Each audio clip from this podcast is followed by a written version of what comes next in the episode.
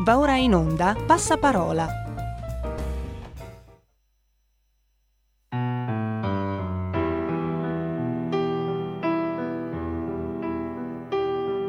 La nas la di break, la canta Messaisas, le unistoli d'arsent che il salta il corimbas e dopo la cammina su per la valtellina allegre cicerina compando Na.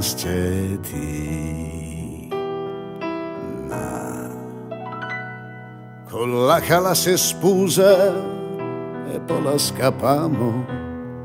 La turna bella tusa per fa l'amor colpo.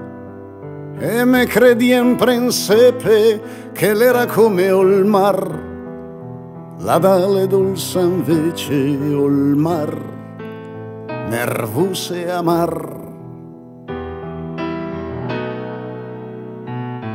Arteria verde scura del cœur della pianura la porta all'aria fina d'una vallata alpina a Bergam la sosponda una trincea profonda e sento paspio in là ai tip Gerai Bagia.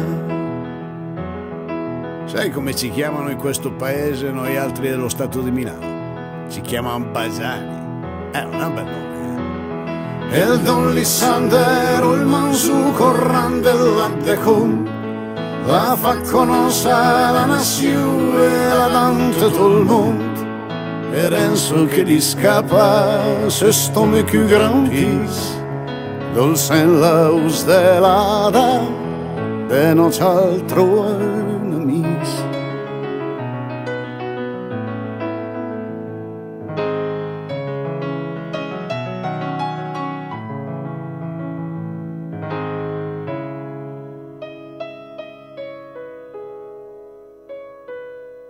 E stando così fermo, sospeso il fruscio dei piedi nel fogliame, tutto tacendo d'intorno a lui, cominciò a sentire un rumore, un mormorio, un mormorio d'acqua corrente. Sta in orecchi, né certo, esclama Elad. Fu il ritrovamento d'un amico, d'un fratello, d'un salvatore.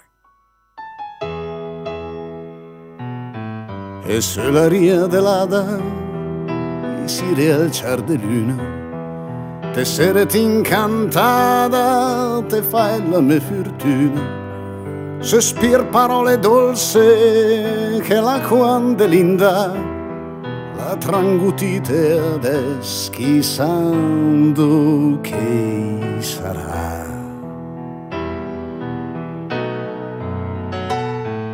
E l'urla spiga bionda di cap che la feconda i dislare qui a mai naviglie pocentrai che di castendo iscolta tragedie de nolta e fa l'amor coi put de fer fradel della Tour Eiffel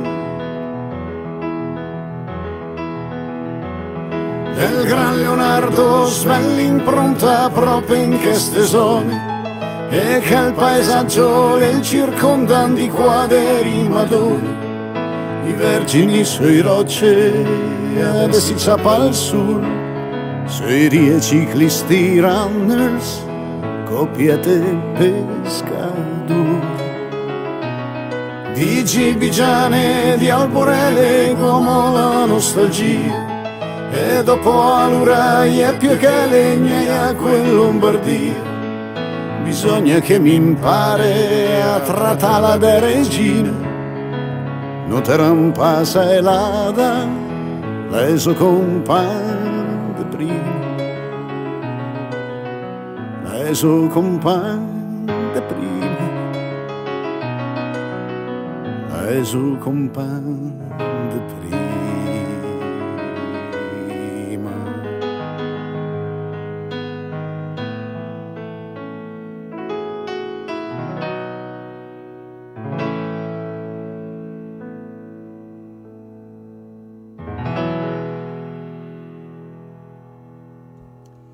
Originale come al solito la sigla scelta da Maurizio Colombini per aprire il suo passaparola, questa volta il Bepi con un omaggio al fiume Adda. La linea a te Maurizio.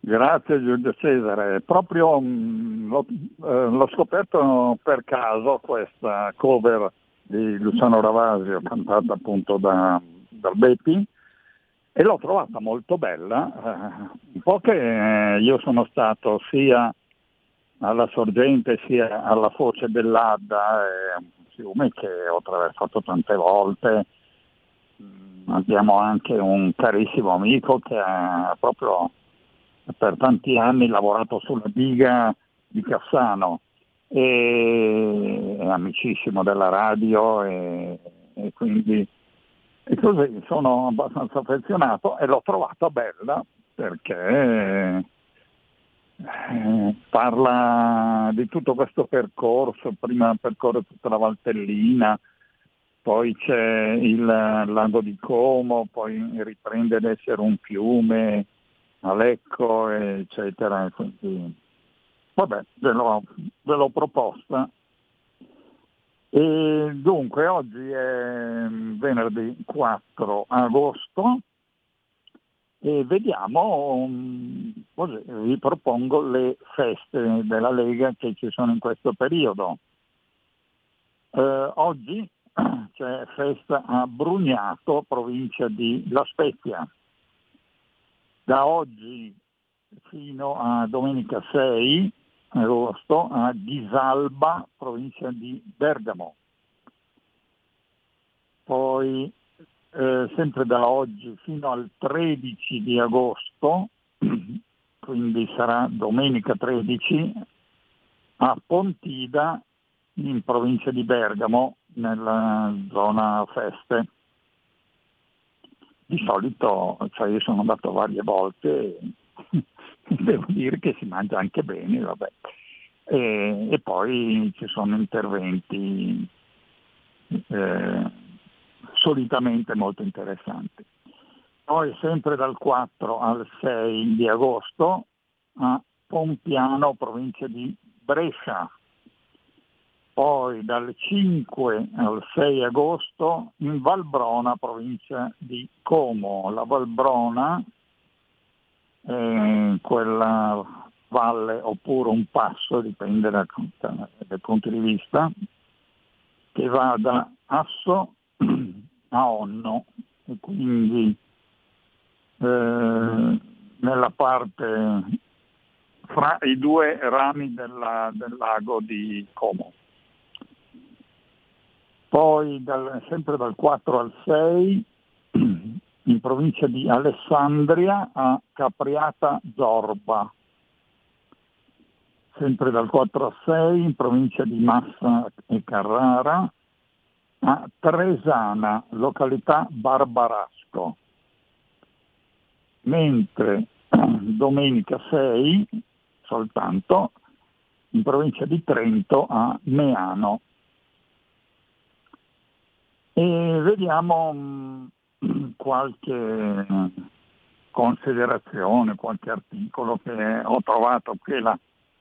C'è stato un intervento l'altro giorno del del Presidente della Repubblica che è stato da molti considerato mh, mm, fuori dalle righe, non so come definirlo. Allora io provo a ricordare l'articolo 82 della Costituzione. Quindi parte seconda della Costituzione, ordinamento della Repubblica, titolo primo, il Parlamento, sezione seconda, la formazione delle leggi. Articolo 82. Ciascuna Camera può disporre inchieste su materie di pubblico interesse. A tale scopo nomina fra i propri componenti una commissione formata in modo da rispecchiare la proporzione dei vari gruppi. La commissione d'inchiesta procede alle indagini e agli esami con gli stessi poteri e le stesse limitazioni dell'autorità giudiziaria. Questo è quanto prescrive la Costituzione per eh, evitare problemi. L'ho estratto, quanto ho letto, l'ho estratto dal sito quirinale.it in data 1 agosto. E adesso sentiamo un commento ah, del professor Augusto Sinagra che ho trovato in data 29 luglio dal titolo Lettera aperta a Sergio Mattarella. Egregio Presidente, lei già in passato si è spesso distinto per interpretazioni della Costituzione molto singolari, diciamo innovative. Ora accade che lei, in occasione del consueto incontro con i giornalisti per la consegna del ventaglio, abbia colto la circostanza per altre considerazioni fuori contesto e sul presupposto di una ennesima e ancor più singolare interpretazione della Costituzione, ammonendo il Parlamento che le commissioni d'inchiesta per il Covid e per la scomparsa della compiante Manuela Orlandi non possono sovrapporsi ai giudici, meno che mai quelli della Corte Costituzionale ovviamente. Quanto accaduto ha un precedente illuminante la onorificenza da lei conferita a quel tal Silvio Brusaferro, presidente dell'Istituto Superiore di Sanità, quello che rassicurava il non rimpianto Speranza Roberto che l'Istituto Superiore non avrebbe diffuso i dati corretti e non allarmanti relativi alla cosiddetta epidemia da Covid. Ora, questa sua nuova e singolare uscita, egregio Presidente. Come sa, sul piano tecnico, giuridico, la mia e la sua interpretazione del diritto costituzionale non coincidono. Lei tuttavia deve sapere che al Parlamento, che è, ovvero dovrebbe essere la sede e l'organo espressivo della volontà popolare sovrana, non dovrebbero essere inviati messaggi preventivi fuori contesto. Infatti il procedimento legislativo per la creazione delle due commissioni parlamentari di inchiesta è ancora in corso. E lei che fa? Già si pronuncia in corso del dibattito parlamentare influenzandone oggettivamente lo svolgimento. E questo lei fa pur non conoscendo il testo dei relativi disegni di legge, oppure li conosce, ma a che titolo? Lei poi dovrebbe sapere che l'articolo 82 della Costituzione non prevede necessariamente l'atto legislativo, potendo le commissioni parlamentari d'inchiesta essere costituite con provvedimento interno alle assemblee parlamentari ma lei addirittura si spinge a censurare il merito dei disegni di legge in questione e lo fa preventivamente, consapevole dell'oggettiva influenza che può avere per prevenire la costituzione e il lavoro delle commissioni d'inchiesta. E questo lei fa senza che dal merito dei relativi disegni di legge emerga alcun profilo di incostituzionalità. Ma quel che è sorprendente è che lei faccia dichiarazioni fuori da ogni propria sede rivolgendosi a soggetti estranei. Lei ben sa che la sede propria è il suo ufficio nel senso fisico e funzionale, il momento è quello in cui lei è chiamato a promulgare la legge con la sua firma, firma che lei certamente può rifiutare chiarendo però quali sarebbero i profili di incostituzionalità e richiedendo nella dovuta forma scritta e doverosamente motivata che il Parlamento deliberi una seconda volta, cosa che ove avvenga la obbliga alla firma e promulgazione della legge. Lei poi, con parole, accenti e posture da vecchio saggio, ammonisce ancora che la commissione parlamentare non si può sovrapporre al lavoro della magistratura. E perché? Primo, Il Parlamento e solo il Parlamento può decidere quale sia l'oggetto di indagine di una commissione di inchiesta. Secondo, fosse anche e direttamente l'attività della magistratura nel suo complesso, compresa la Corte Costituzionale, o no? Terzo, secondo il suo ammonimento non dovrebbe esistere neppure la Commissione parlamentare d'inchiesta sulla mafia, considerati i tanti travagliati discussi processi che al riguardo sono stati celebrati, ovviamente dai giudici. Quarto, lei forse non ha adeguatamente considerato il fatto che le sue considerazioni portano ad una sostanziale abrogazione dell'articolo 82 della Costituzione devitalizzandolo. Quinto, ma lei è il garante della Costituzione, non è il modificatore. Sesto punto, d'altra parte, seguendo il suo ragionamento su cosa dovrebbe indagare una commissione parlamentare d'inchiesta che non tocchi i magistrati,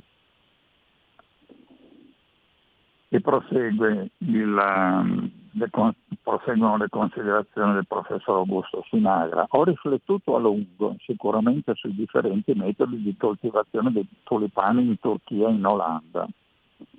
Vabbè.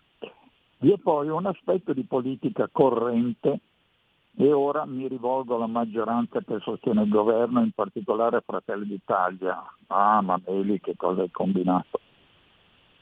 Cosa faranno ora i fratelli dopo le chiassiose esultanze alla Camera per l'approvazione dei due disegni di legge in questione? Manterranno la loro stessa determinazione al Senato o, fa, o faranno come fa il ministro Carlo Nordio che si inchina dinanzi agli orientamenti del capo dello Stato? Nessun imbarazzo. La Anna Bolena dalla Garbatella City. Adusa a cambiare posizione e idee con la stessa facilità con la quale si cambiano le scarpe. Joe Biden insegna. Ma quel che più mi accora è che maggiore saggezza politica avrebbe avuto suo padre Bernardo. Umanamente auguro, auguro le migliori cose a lei e famiglia. Politicamente mi auguro che lei vorrà far dono al popolo italiano delle sue dimissioni. E così si conclude questa lettera aperta a Seggio Martarella da parte del professor Augusto Sinagra. Ed ora un breve stacco, visto che sono le ore 10. Stai ascoltando Radio Libertà, la tua voce libera senza filtri né censure, la tua radio. E la linea ritorna a Maurizio Colombini per la seconda parte del suo passaparola. E adesso um, torniamo all'amico Paolo Gullisano, eh, che è un medico eh, divulgatore, scrittore, eccetera e, mh, ho trovato appunto questo suo articolo dal titolo Così la medicina è asservita al global warming. Tra l'altro una mia osservazione è che fino a qualche mese fa parlavano di riscaldamento globale.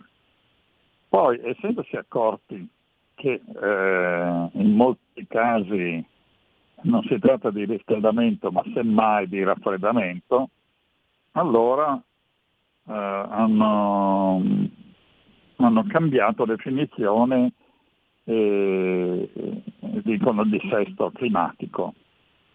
Eh, proprio giocano sulle parole eh, come aveva evidenziato Orwell proprio per fregarci comunque sempre. Bene, allora passiamo a questo articolo, così la medicina è servita al global warming. Fa caldo, questo è il messaggio martellante che viene dai media mainstream. Non ha mai fatto tanto caldo. Chi lo dice? Gli esperti. E la medicina si adegua, facendosi ripetitrice delle tesi del riscaldamento globale e sottolineando tutti i danni sulla salute. Ancora una volta è emergenza sanitaria un termine ormai abusato, e che significa cultura dell'allarme, della paura, dell'insicurezza con cui vivere e significa dipendenza di interventi, provvedimenti e, e, e protocolli pubblici. Ad esempio, al pronto soccorso arriva uno specifico codice calore per fronteggiare l'emergenza caldo.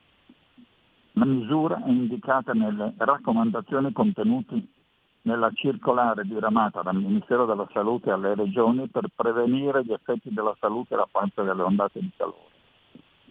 Non solo, il Dicastero raccomanda anche l'attivazione degli ambulatori territoriali 7 giorni su 7 per 12 ore consecutive per accessi relativi agli effetti del caldo, il potenziamento del servizio di guardia medica e la riattivazione delle USCAR, unità speciali di continuità assistenziali regionali, nate per la Covid e ora disoccupate, per favorire l'assistenza domiciliare ed evitare l'accesso inappropriato proprio al pronto soccorso.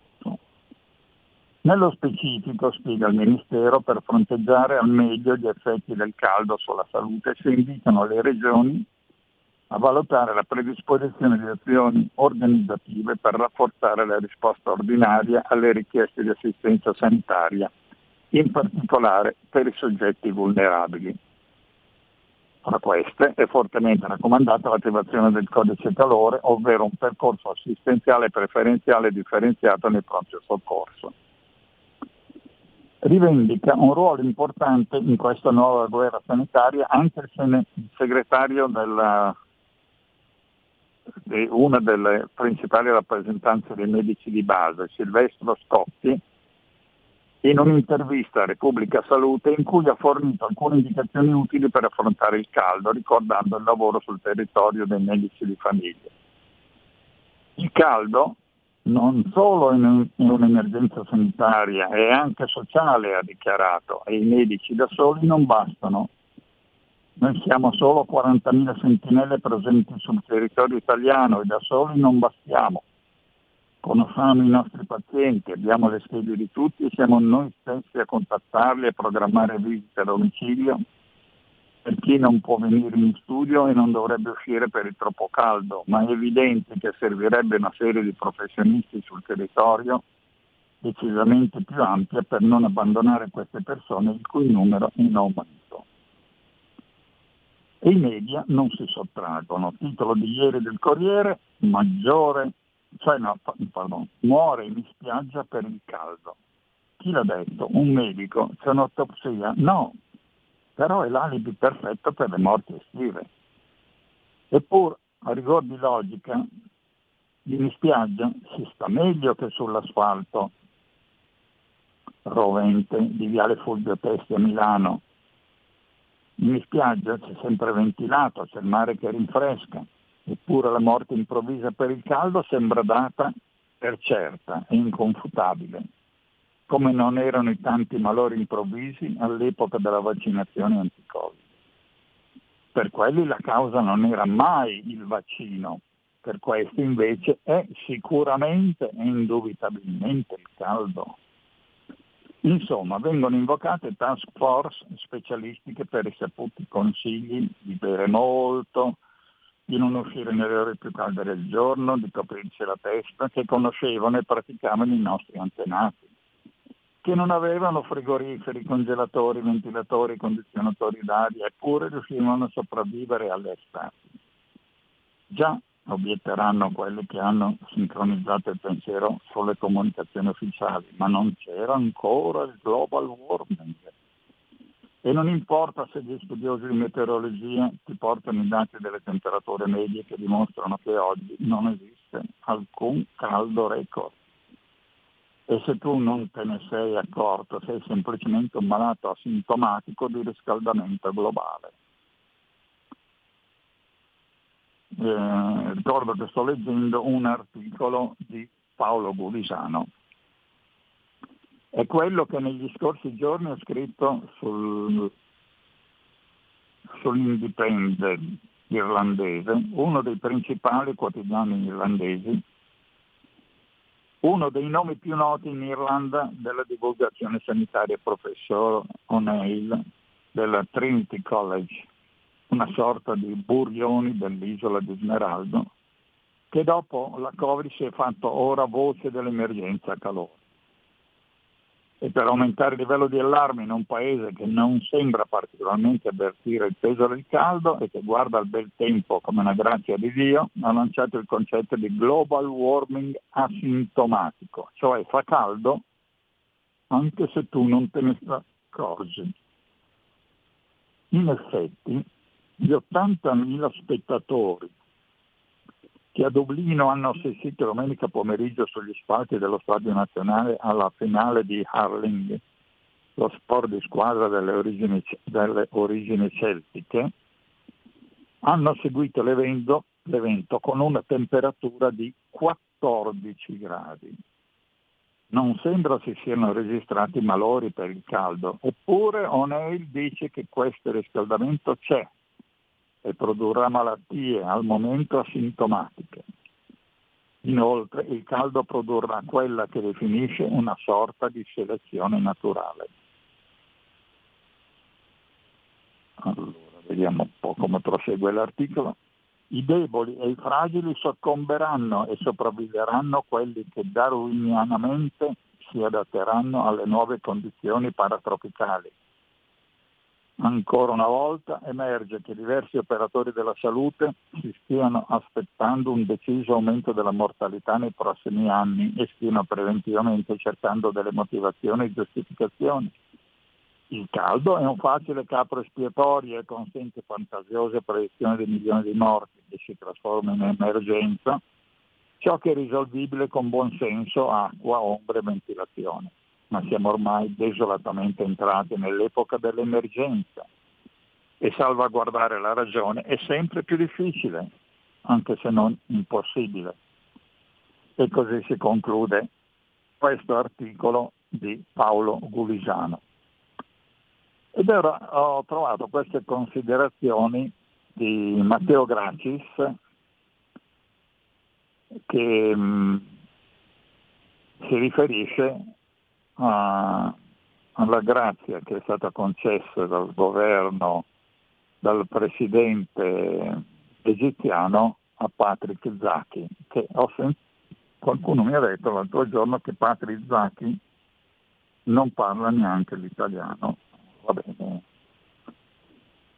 Allora leggo questo articolo di Matteo Grassi dal titolo Ma Patrick Zacchi cosa cazzo ha fatto?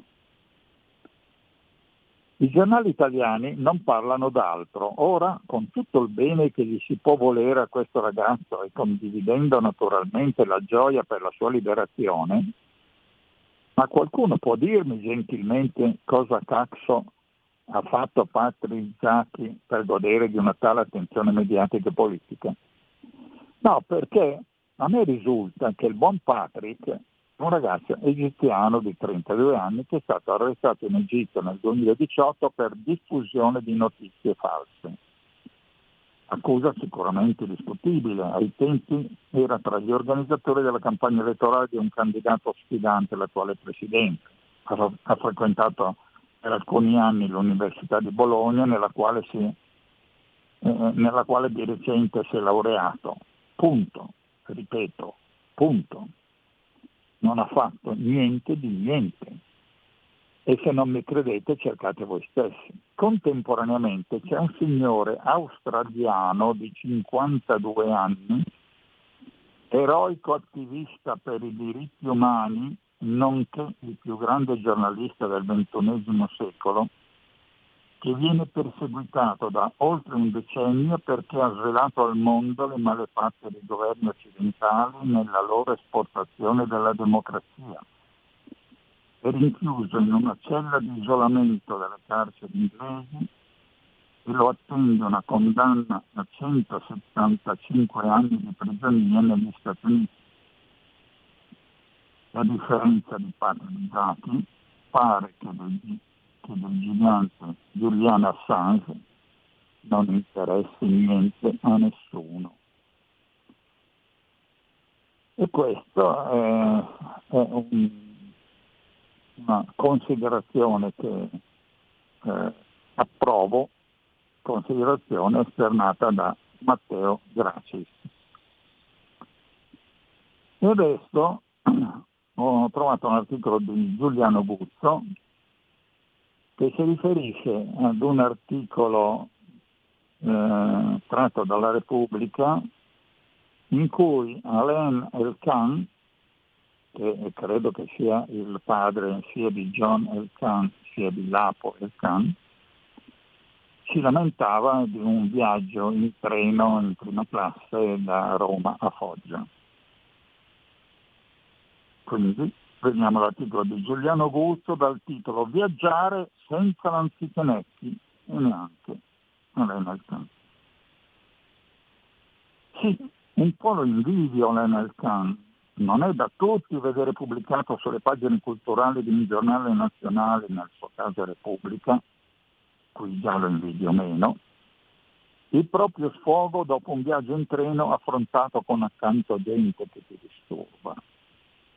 E dire che sul tema sarei preparatissimo, perché eh, viaggiando spesso sui treni regionali, l'ultima volta, ieri, avrei molto da dire sul magico mondo di passeggeri che urlano il cellulare, che adorano viaggiare senza biglietto, che purtroppo non amano farsi la doccia, che presumono che i loro ragionamenti o presunti tali interessino a tutti il vagone. Avrei pure notato frequenti origini allogene di tali galantuomini ma mi taccio che ad essere accusato di razzismo non è che ci tenga particolarmente. Torniamo allora ad Alain El Khan, che ha scritto un così bel pezzo che ha fatto arrabbiare gli stessi giornalisti di Repubblica. Il titolo è Sul treno per Foggia con i giovani Nanzi Chenetti. Non tanto per informarci che diversi giovani sono maleducati, perché ci arriva pure mio nonno, ma per farci capire che lui è di un'altra pasta, non già rispetto ai ragazzi rompipalle, ma a tutti noi. Infatti, eh, ci sono adesso la Lena Khan scriveva, io indossavo, malgrado il caldo, ha evidenziato il giornalista per smarcarsi sì dalla marmaglia tatuata ma pure dal volgo tutto, un vestito molto stazzonato di lino blu e una camicia leggera.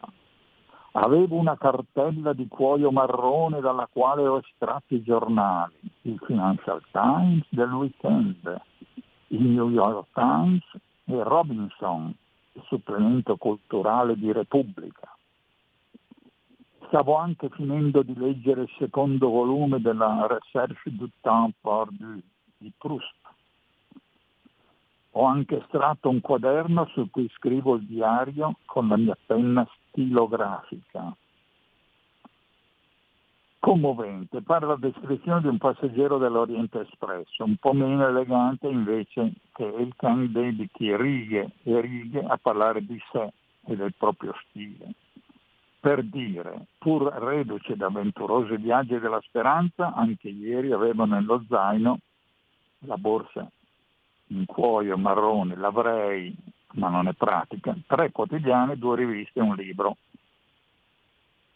E così prosegue eh, Giuliano Guzzo. Avevo pure un paio di signore penne, escludo però ciò sia di una qualche interesse per chiunque, per cui mi blocco. Invece il padre di Lapo è stato capace di farci un articolo e di inviarlo ad un giornale, la prima cosa saprei farla, la seconda no.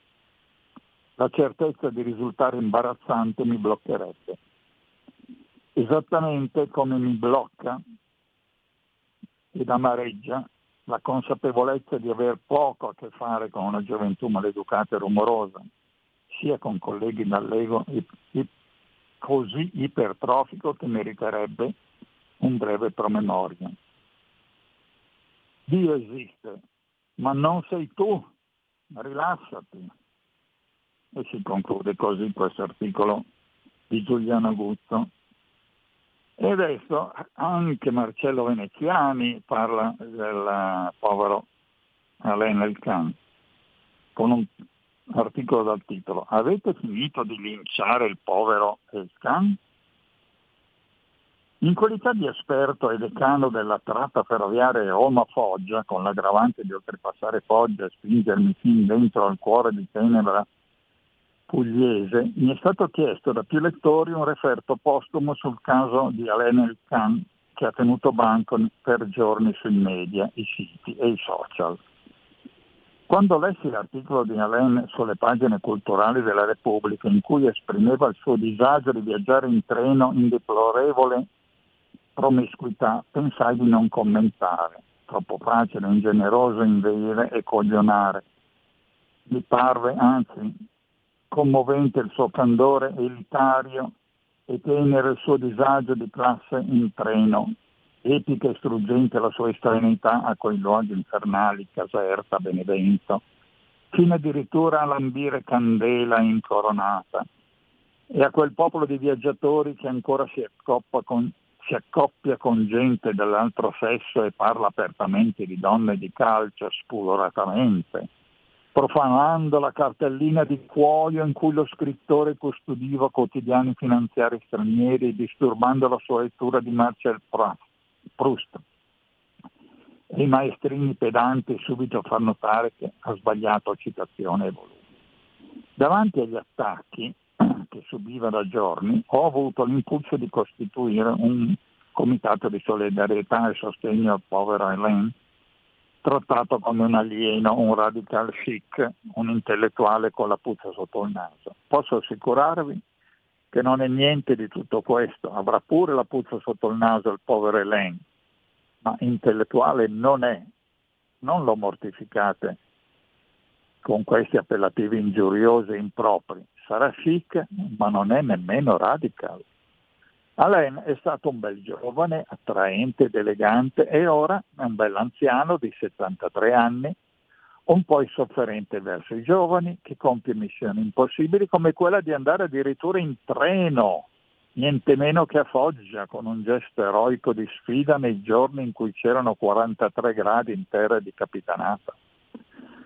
Voi lo considerate baciato dalla fortuna, io invece lo considero uno sfortunato con una vita difficile. Alain è figlio del banchiere e rabbino Jean-Paul Elkan e nipote del banchiere Ettore Ovazza, un tempo fascista, poi vittima dei nazisti.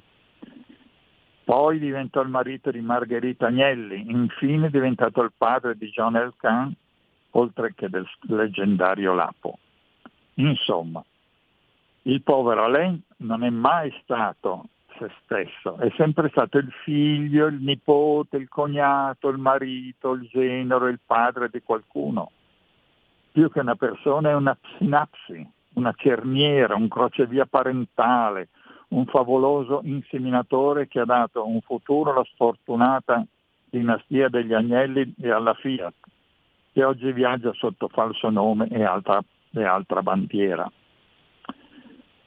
Ovviamente si parla della Fiat in questo caso. Eh, ricordo che sto leggendo un articolo di Marcello Veneziani. Anche nella vita letteraria Alain ha fatto da spalla ad Alberto Moravia e poi in tv a Indro Montanelli. Portatore sano di cultura e letteratura, Alain è stato un elegante indossatore di opere e talenti altrui, è stato pure il, sottose- il sotto sottosegretario alla cultura, ma il suo principale era Vittorio Sgarbi, non so se mi spiego, un martire. Cosa gli rinfacciate? Che male ha fatto in vita sua? Innocente, innocuo, lieve e discreto, con una sua altera gentilezza. Non è mai stato egocentrico ma centrifugo. Sì, gli hanno fatto gli hanno dato presidenze e incarichi, soprattutto non operativi, però lui ha sempre tenuto un profilo non alto né basso, ma evanescente. Ha scritto decine di libri, romanzi, interviste e altro, ma non ha mai fatto nulla per lasciare una traccia o lanciare un'idea. Che discrezione. Ha vissuto all'ombra del suo bel nome, della sua bella figura, dei suoi bei vestiti, del suo bel parentado, senza mai prendersi la scena Ora lo avete linciato perché ha osato dire che in treno qualcuno gli ha dato fastidio parlando ad alta voce. Nei vagoni c'è pure l'aria a silenzio. La prossima volta, se mai volessi sottoporti a un'altra tortura ferroviaria, prenota quel posto. Alain si è lamentato perché non lo hanno riconosciuto, ma forse è stato meglio per lui. Resta un mistero il suo viaggio a Foggia. È come se, che so, avvistassero Bill Gates da Padre Pio o Chiara Ferragni a Medjugorje. Così come non capisco perché definire lanzichenecchi quei giovanotti che viaggiavano in prima classe, ma non si chiama più così nel, col nuovo lessico ipocrita. I lanzichenecchi erano soldati tedeschi calati dal nord Europa a Roma per fare il famoso sacco. Questi invece erano italiani, forse settentrionali, e andavano a sud come i guaglioni sgarbati che vengono chiamati bastasi o bastasi in Sicilia, ribusciati e nel napoletano guappi. Se viaggiano in prima classe sono sgaliffi o chiavici, ma poi cosa hanno fatto di male? Non l'hanno insultato, non l'hanno menato, niente rutti, abusi sconcessi. Per andare da Roma a Foggia, e qui capisco lo sgomento di Alain, non si passa dalla Costa Azzurra, ma addirittura da Caserta e Benevento. Ma non sono cannibali, anche se non leggono il Financial Times.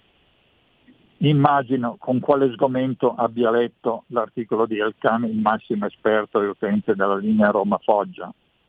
È il mio amico Francesco Martucci, devoto a Padre Pio e purtroppo un po' anche a Mario Meron. Lui è nato niente meno a Caserta, lavora tra Foggia e Napoli, la famiglia nella Puglia più profonda, ha famiglia nella Puglia più profonda e dunque batte tutto il sud. Non c'è volta che mi chiami al telefono e non si sente il sottofondo. È in arrivo sul secondo binario locale per Foggia.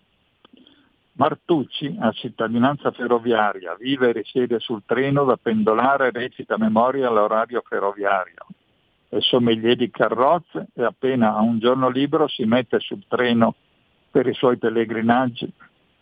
Francesco avrebbe difeso il povero Alain dalla masnada degli antichinecchi perché è sudista, è buono di cuore e ama leggere più di lui, anche se viaggia in terza classe pure quella non c'è più, ma lui mentalmente è ancora lì, un classista rovescio di Alain. Salta sul treno più disagiato per gustare la lentezza bollente di quei vagoni scassati. Insomma, non disturbate il povero El Khan, lasciategli leggere l'opera di Proust, che avrà probabilmente cominciato in adolescenza e non ha ancora finito. E questo è un brillante e così si conclude in questo brillante articolo di Marcello Veneziani. Quindi carissimi, carissime cavie, come eh, sono solito eh, chiamarvi, carissimi ascoltatori, perché siamo stati e continuiamo ad essere tutti cavie di una grandissima eh, sperimentazione, eh, oggi appunto è il 4 di agosto, vi saluto caramente, ci sentiamo prossimamente sempre su Radio Libertà.